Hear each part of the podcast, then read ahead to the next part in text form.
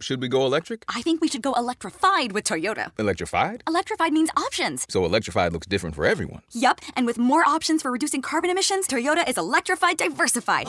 Learn more about our Beyond Zero vision for the future at toyota.com slash beyond zero. Audm presents When a Child is a Weapon, written by Barbara Bradley Hagerty. If life were fair, Benjamin and his sister Olivia would be spending this sunny July day fishing with their father and riding bikes around the small town in northern Ontario that they consider home. Instead, they are trapped in a townhouse in an ersatz alpine village with a therapist and the mother they loathe, along with her partner and his two sons. The day begins at 9 a.m. when a blonde, middle aged woman greets them by the unlit fireplace in the living room. She's the therapist, and she tells the kids that while they're here at the Family Bridges program in a resort community two hours north of Toronto, they'll watch some videos, learn to discuss problems as a family, and, of course, play a little miniature golf, shop in the village. Benjamin, a gangly 15 year old, gazes out the sliding glass doors, watching enviously as hikers ascend the gently sloping Blue Mountain. This isn't a vacation, he thinks. This is an internment camp for brainwashing. The kids are sitting in a semicircle in front of a large television screen with the therapist and Randy Rand, the founder of Family Bridges. Their mom, Meredith, and her partner Eli have positioned dining room chairs on the edge of the group, watching for any signs of softening in the children's flinty anger. All of the children's and parents' names in this article have been changed. The therapist cues up a well known optical illusion, the drawing that morphs between the profile of a young lady and an old woman. Things can look like one thing and be another, she suggests in her gentle voice. Shut up, thinks Olivia, who at 13 is as self possessed as her brother is awkward. We're not buying a word of this. Benjamin and Olivia know what they know. Since their parents divorced in 2008, their mom has dragged their dad, Scott, to court and drained his bank account. He's told them all about it. They've heard from him, too, that their mother suffers from depression, that she was once addicted to prescription drugs, that she cares less about them than she does about the students at the school where she teaches. All they want is to live with him full time, but she won't let them.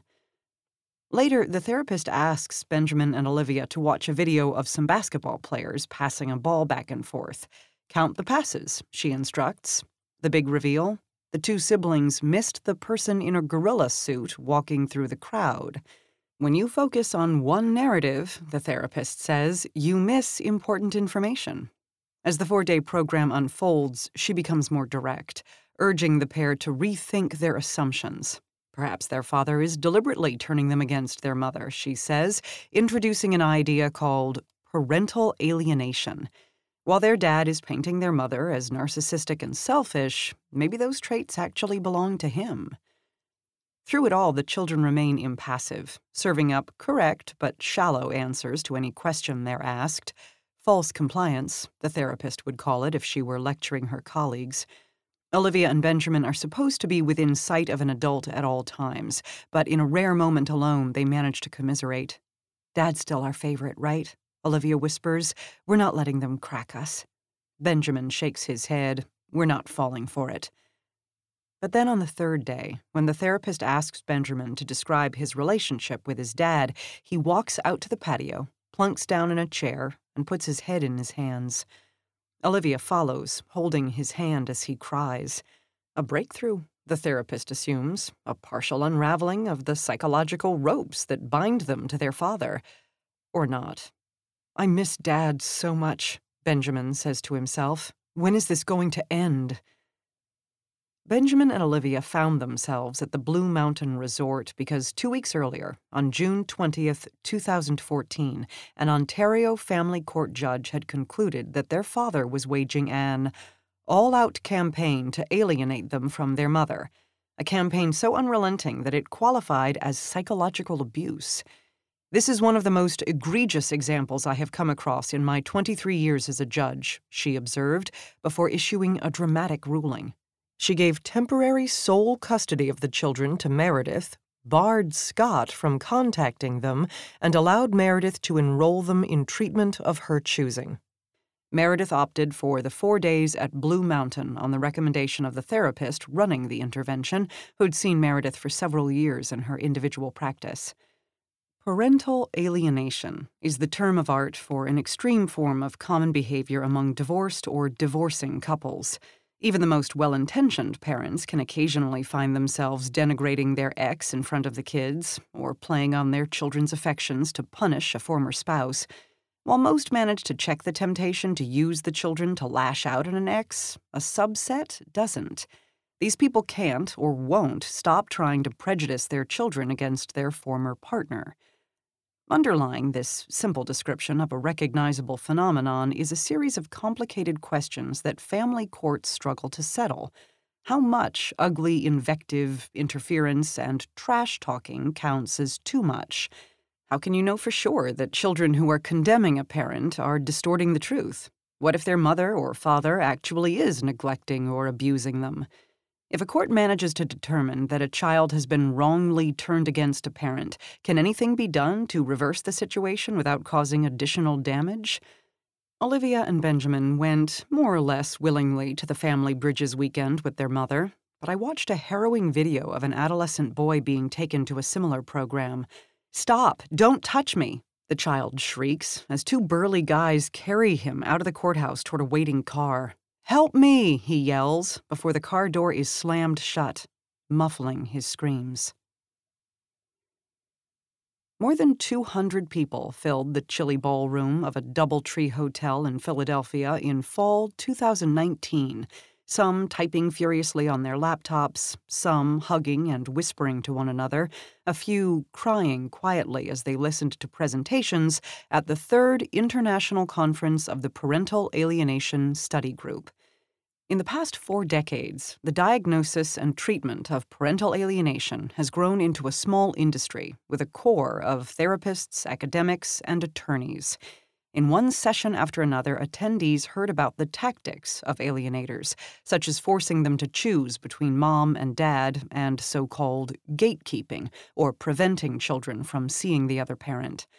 Researchers described the signs of alienation, including a child waging a campaign of denigration against a parent, or spurning that parent for absurd or frivolous reasons, a rejection that eventually may extend to friends and relatives, even the family dog. Therapists laid out the psychological harm done to children in these situations depression, trouble with later intimate relationships, while lawyers mapped out legal strategies to combat the problem, including the nuclear option, winning a change of custody and requiring the child to attend a reunification program with the disliked parent. No one knows how common severe alienation is.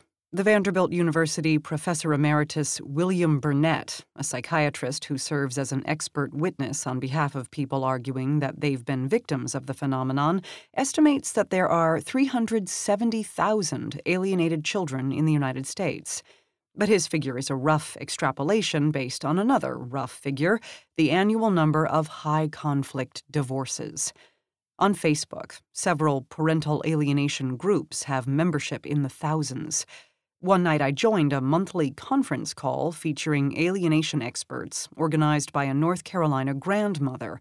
More than 1,000 people dialed in from around the world. I interviewed nearly 50 people who maintain that their children have been poisoned against them, eventually focusing on a dozen families in which a judge had switched custody to the targeted parent. The parents I spoke with asked to remain anonymous for fear that the former spouse would retaliate or that the publicity would snap the fragile bond they had restored with their child. One girl, Kate, told me that after her dad moved out, her mother put a box of needles in the back seat of the car and warned that her father, a surgeon, planned to inject both of them with drugs. Kate was seven years old. She loved her dad, but why would her mom lie to her? Eventually, she dreaded sleeping at her father's house. I would have terrible nightmares of my dad with drugs trying to kill me, she said. I would practice holding my breath under the covers in case I ever had to pretend to be dead. As Kate entered her teens, she came to believe it was her mother, not her father, who presented the danger, and now, on court order, she lives with her dad. After the parents of Rebecca separated when she was 12, her mother would beg her and her two younger siblings to refuse to visit their dad. She'd say, I don't know what to do with myself when you guys are gone. I just sit in bed the whole time. When Rebecca complied, my mom would be like, I'm so proud of you. Let's go shopping. Her mother and her mother's extended family convinced the girl that her dad didn't care about her because he rarely took her to swim practice, helped her with homework, or gave her gifts. And I was like, oh my god, yeah, he is such an asshole, she told me. On those rare occasions when Rebecca did visit her father, her mother directed her to take pictures of emails and legal documents or read through his text messages. Within the space of a few months, she had turned against her father and was firmly on her mother's side. After Rebecca's parents spent upwards of $1 million on therapy and legal fees, a judge granted full custody to her dad, and Rebecca has reconciled with him. A handful of studies have tried to delineate the psychological profiles of alienating parents and suggested that they're more narcissistic than average and prone to primitive defenses one woman, deemed an alienating parent by a judge, agreed to talk with me, somewhat to my surprise. I met Linda on a cold day last fall at a public library overlooking Lake Michigan. An animated, striking woman, she wore a black running outfit, her white blonde hair pulled into a ponytail. According to the judge, this mother of two had discouraged her son from spending time with his father and refused to go to court mandated therapy herself. She told her adolescent children that she had cheated on their father because she was looking for love from a strong man. Her son grew belligerent with his dad, calling him an atrocious father and worrying that he would leave the kids penniless because he had remarried. The father was paying some $12,000 a month in child and spousal support and had agreed to cover future college expenses. Linda didn't dispute these details. She told me that she had been driven to such lengths after her ex started privileging his new wife's children over his own.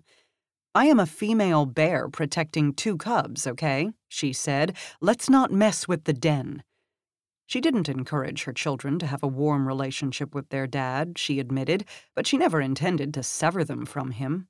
I was fighting to wake him up.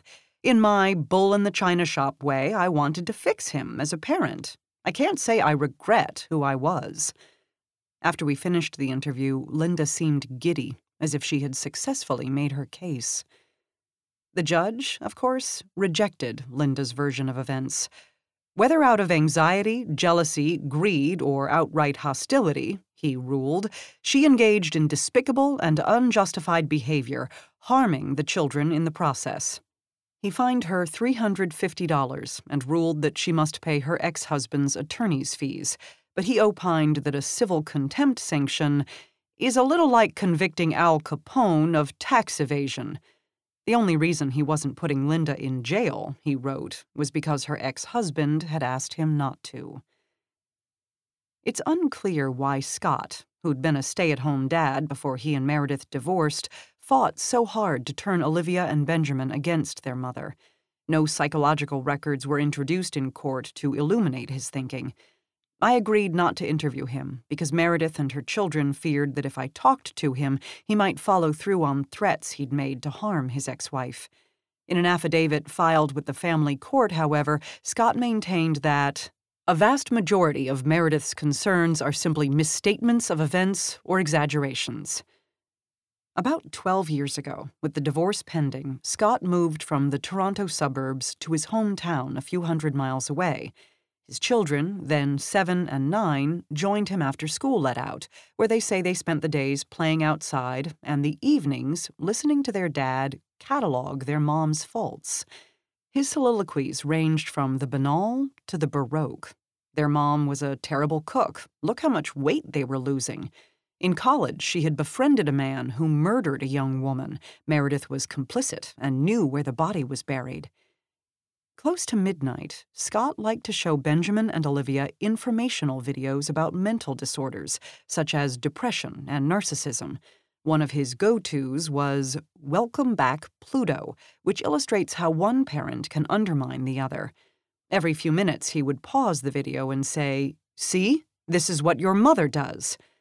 Twelve years later, Olivia still distinctly remembers sitting on the couch, watching the yellow numbers on the digital clock click over to 1 a.m., 2 a.m., one time, 3:32 a.m. I'm 7. I just want to go to bed. With their father the only source of information, how were the children to distinguish fact from slander? We're two kids in this little town, Benjamin tells me. You couldn't escape. On the children's first night back in Toronto after two months with their father, Meredith was rubbing Olivia's back and telling her a bedtime story. Her daughter turned and looked up at her. You're not my real mother, she said quietly. This isn't my real home. We want to go live with Dad. Meredith went numb, but assured herself that Scott's hold on the children would attenuate once the children started school.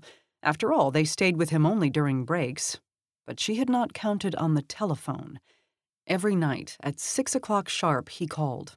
The kids would drop everything dinner, playing with friends, homework, even their own birthday parties to talk with their father for as long as two hours. Part of it was him indoctrinating us, Benjamin says. Another part was him taking time out of mom's day because she was only home in the evenings. In those calls, Scott continued to accuse their mother of every sort of negligence.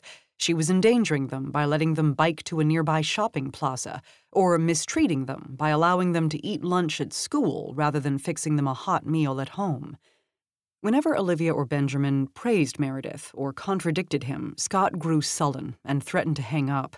Their father's voice drowned out all others. He was always talking in the back of your head, whispering, whispering, Olivia tells me. What would Dad say in this instance? It just became so instinctive. Some of it might have been laughable to Meredith had the impact not been so painful. Scott coached the children to respond to every question with a mention of him. What do you want for breakfast? We want breakfast at Dad's. What do you want for Christmas? We want to go to Dad's. Why did Olivia hate Toronto so much? Her mother asked once. The traffic, the busy lifestyle, the eight year old blurted. Meredith tells me that she hid her miserable family life. She was ashamed, she says. What kind of parent has no relationship with her children? Often at lunch, her colleagues would describe their family vacations and all the funny little things their kids said. Meredith would smile vaguely. I love my kids so much, she'd think.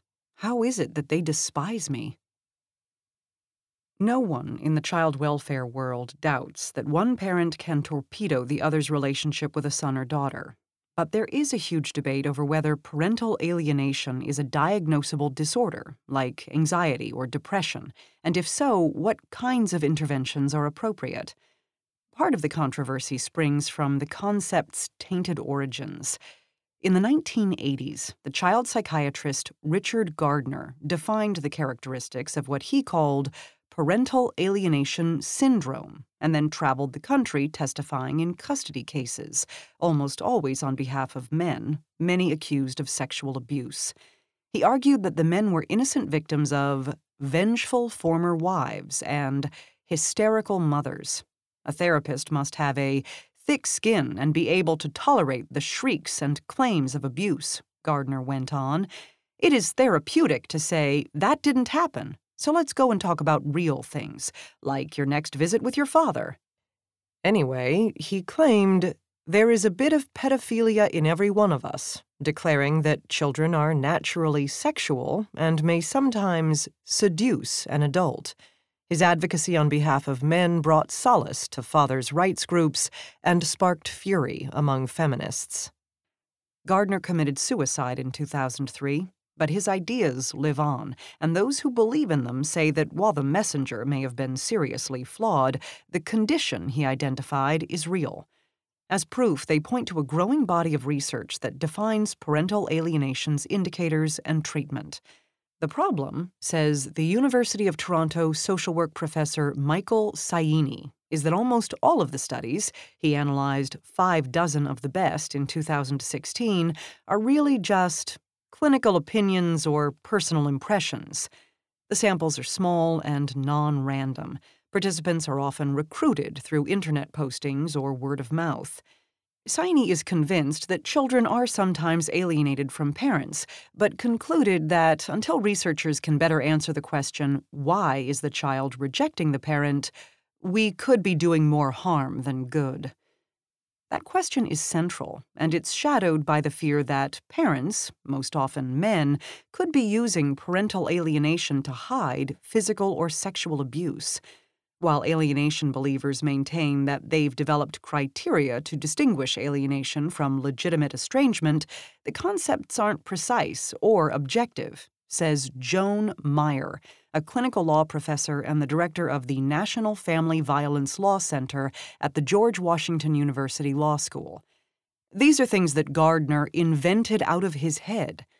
For instance, Meier told me, when a child insists that she's telling the truth about her neglectful mother, that's often taken as a sign that she's lying. She doth protest too much.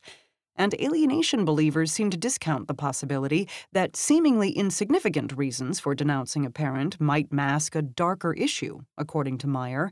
It's easy for a boy to say he's mad at his father for not letting him play in the softball game last weekend, Meier said.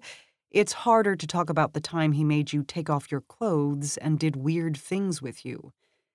In one recently published analysis of 27 turned around custody disputes, in which a court initially rejected allegations of child physical or sexual abuse that were later found to be valid, more than a third of the mothers were alleged to have induced parental alienation disorder in their kids. PAD is essentially another name for Gardner's parental alienation syndrome, and it continues to be referenced in legal proceedings. In fact, there is some evidence that courts have been turning to the concept more frequently in recent years. This is happening despite the fact that efforts to have it included in the fifth edition of the Diagnostic and Statistical Manual of Mental Disorders, released in 2013, were rebuffed because, as a letter of protest from 56 prominent therapists and doctors asserted at the time, the theory behind it is flawed, simplistic, and misleading. The bottom line is that Meier and company think most people who charge alienation are using it as a cover for abuse. When that isn't true, they say both parents usually are contributing to the harmful dynamic, and the solution has to be some form of individual or family therapy for everyone involved. That may be so in run of the mill divorces, but therapy actually cements the hostility in alienation cases, argues Ashish Joshi, an attorney who represents unfavored parents. Joshi says he has witnessed variations of this scenario repeatedly after months or years of manipulation, a boy truly believes that his father is evil, and he says during family therapy that he doesn't want to visit his dad because he's mean and angry all the time. What are you talking about? The father responds. I'm not mean. At which point, the therapist intervenes and tells the father to stop protesting, to validate his child's feelings.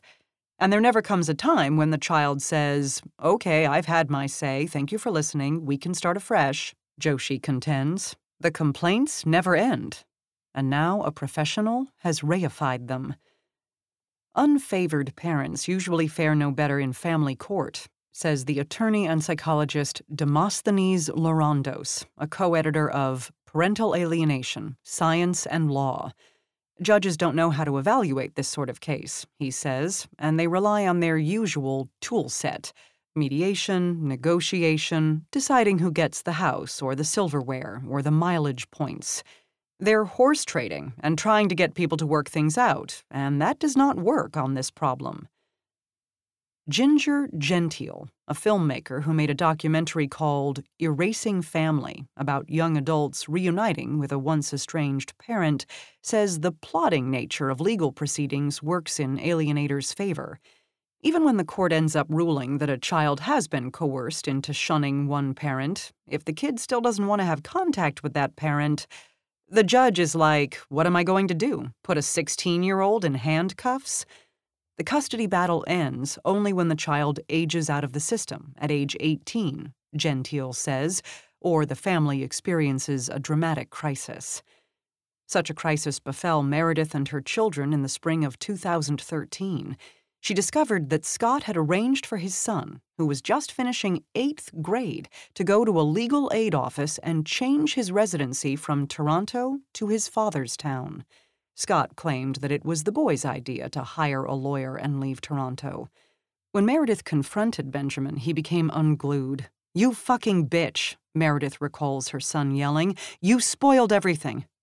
Around this time, Benjamin also wrote a short story titled Death's Joy, in which he described stabbing to death his mother and Eli, carving ruined on his own chest, and then drowning himself in Lake Ontario.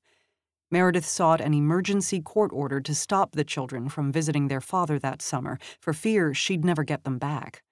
The judge denied it, allowing the children to visit their dad in August, stating that withholding them from dad's life may be doing more harm than good in the long run.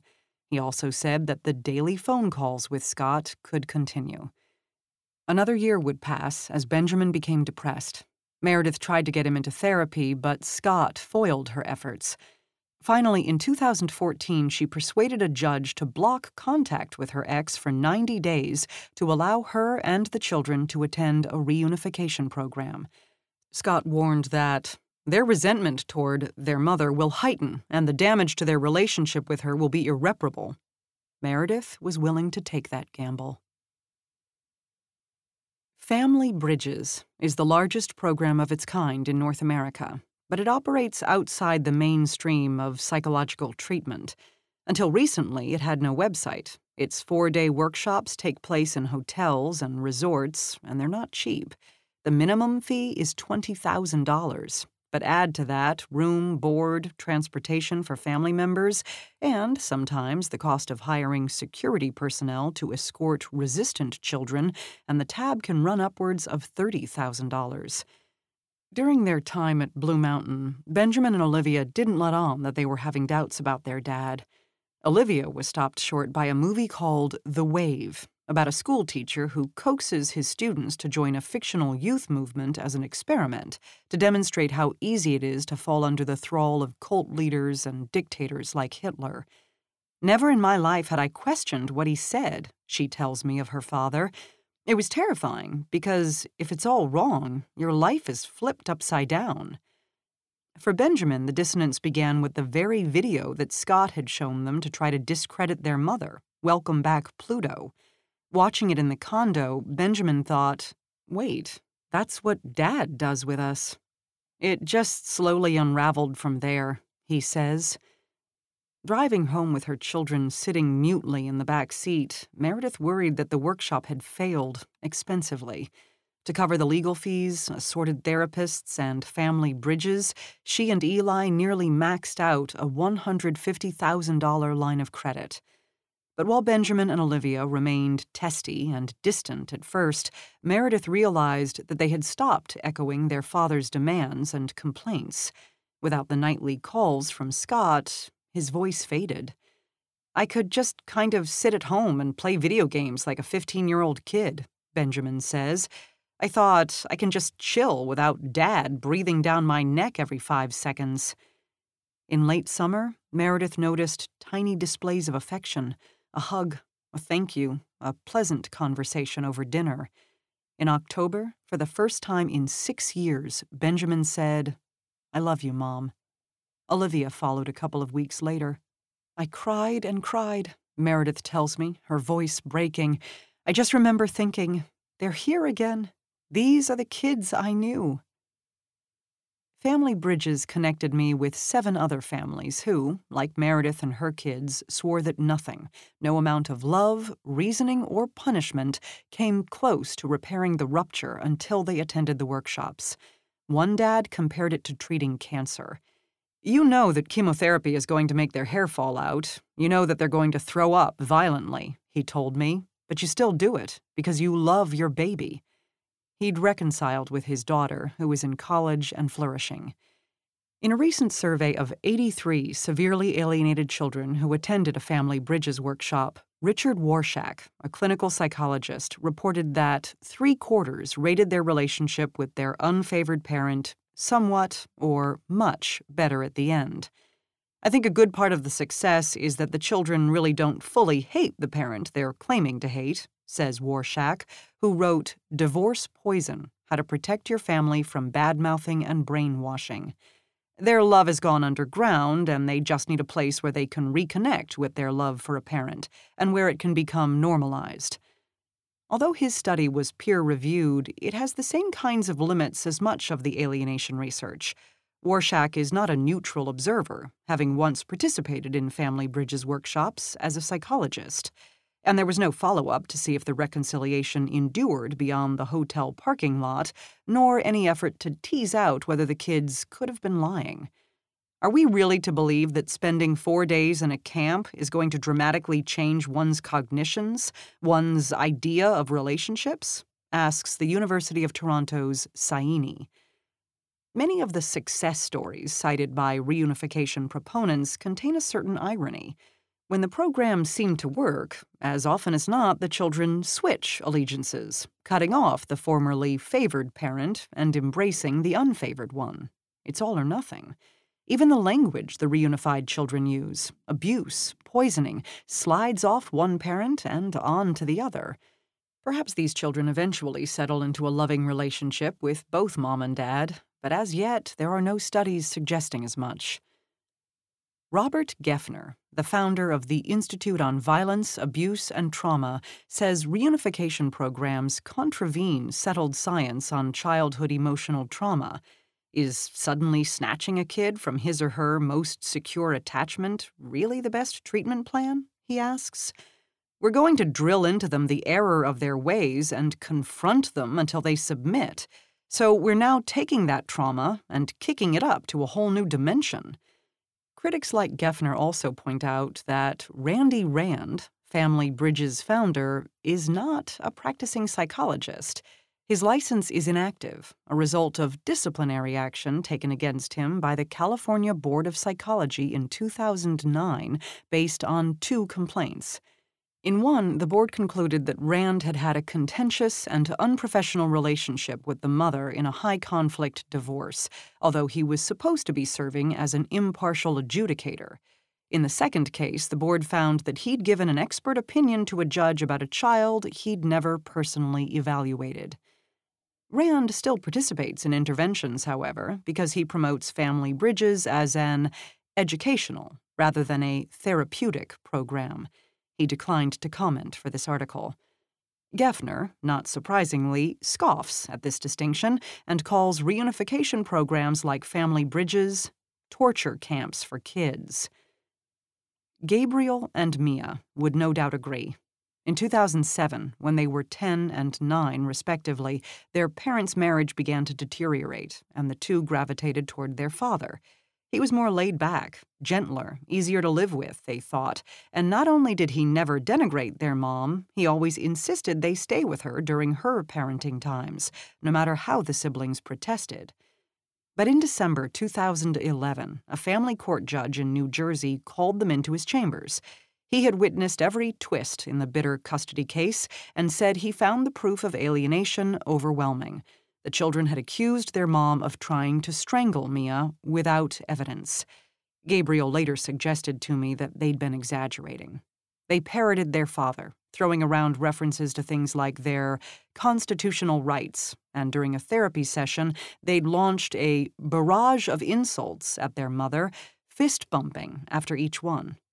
The judge told the children that they would be leaving, immediately from the courthouse to attend a family bridges workshop in California. When they arrived at the hotel outside San Francisco, Gabriel and his sister felt like cornered animals, he recalls. You just tore us away from our home to do this program that you claim is going to fix our relationship with our mom, at the same time as stripping us away from dad for three months. You can imagine how receptive we were to that idea.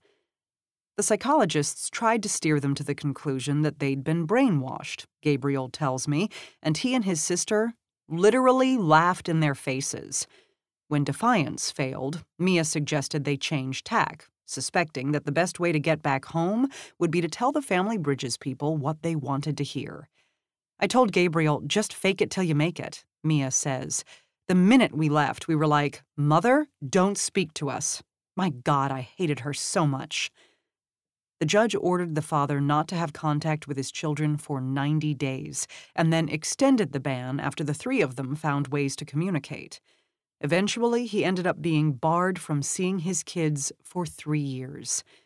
Then, in 2014, New Jersey's appellate court vacated the trial judge's order, noting that parental alienation syndrome is still an unproven and controversial theory. A few months later, when Gabriel turned 18, he moved in with his father. Mia soon followed, even though she was still a minor. Now at law school, Mia has spoken to her mother once in four years. Gabriel, however, moved back to his mother's home after college while he studied for the MCATs. He says he realized that she was doing the best she could in a stressful time. Nonetheless, he believes that family bridges only fueled his and his sister's antipathy toward their mother. If they hadn't been involved, I think I would have gotten to a better place with my mom a lot sooner, and my sister would still be talking to her. His mother, a physician, sees it differently. Were it not for family bridges, she says, she would not have the robust bond she has with her son. As for Mia, like everything in medicine, the treatment doesn't work in 100% of cases. In addition to interviewing Mia and Gabriel, I read a first person account by a girl who said she'd grown suicidal and cut herself when she was taken to a family bridges workshop at age 15. She claimed that the psychologists had threatened to ship her off to a psychiatric hospital. A young woman told me that her little sister had suffered panic attacks during the workshop. When the older girl challenged the Family Bridges therapists, they kept saying the girls would need extra help, which she understood to mean being sent to a wilderness camp for juvenile offenders. A teenage boy wrote that he is still emotionally damaged from the program and that he has difficulty connecting to others because I feel I can't trust anyone. None of these children has a relationship with the parent who brought them to the program. Olivia and Benjamin have not seen or spoken with their father in more than six years. Olivia, now in her second year of college, double majoring in gender studies and sociology, says she doesn't miss him. He was abusive. He was poisoning us. Why would I want to talk to him? We are sitting on Meredith's porch on a clear summer day, a light breeze stirring the trees. Olivia, who has long dark hair and a raucous laugh, tells me that she struggles with anxiety and at times feels ill equipped for adult life.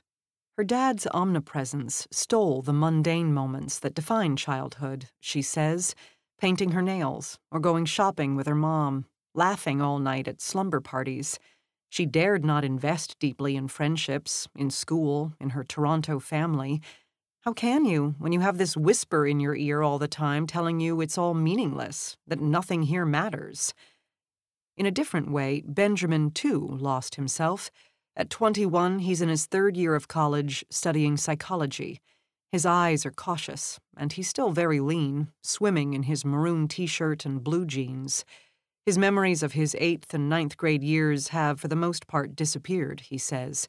He's forgotten the attempt to move to Northern Ontario, writing the story about suicide and the fits of rage that Meredith says ended with her son curled in a fetal position on the floor. When he reviewed the court documents and his diaries before our interview, he says, It was almost like reading a case study on a different person. He says he does not miss his father. He remains angry that Scott distorted his vision of his mother and grandparents, of parenting and friendship, of his own worth. Absolutely everything. I'm still incredibly anxious about a lot of different things, he says. He pauses for several seconds, so long that I notice the sound of wind chimes on the porch. He is staring at the floor by his feet, as he has the entire conversation. Even now, he says softly, you'll notice I don't make eye contact with you.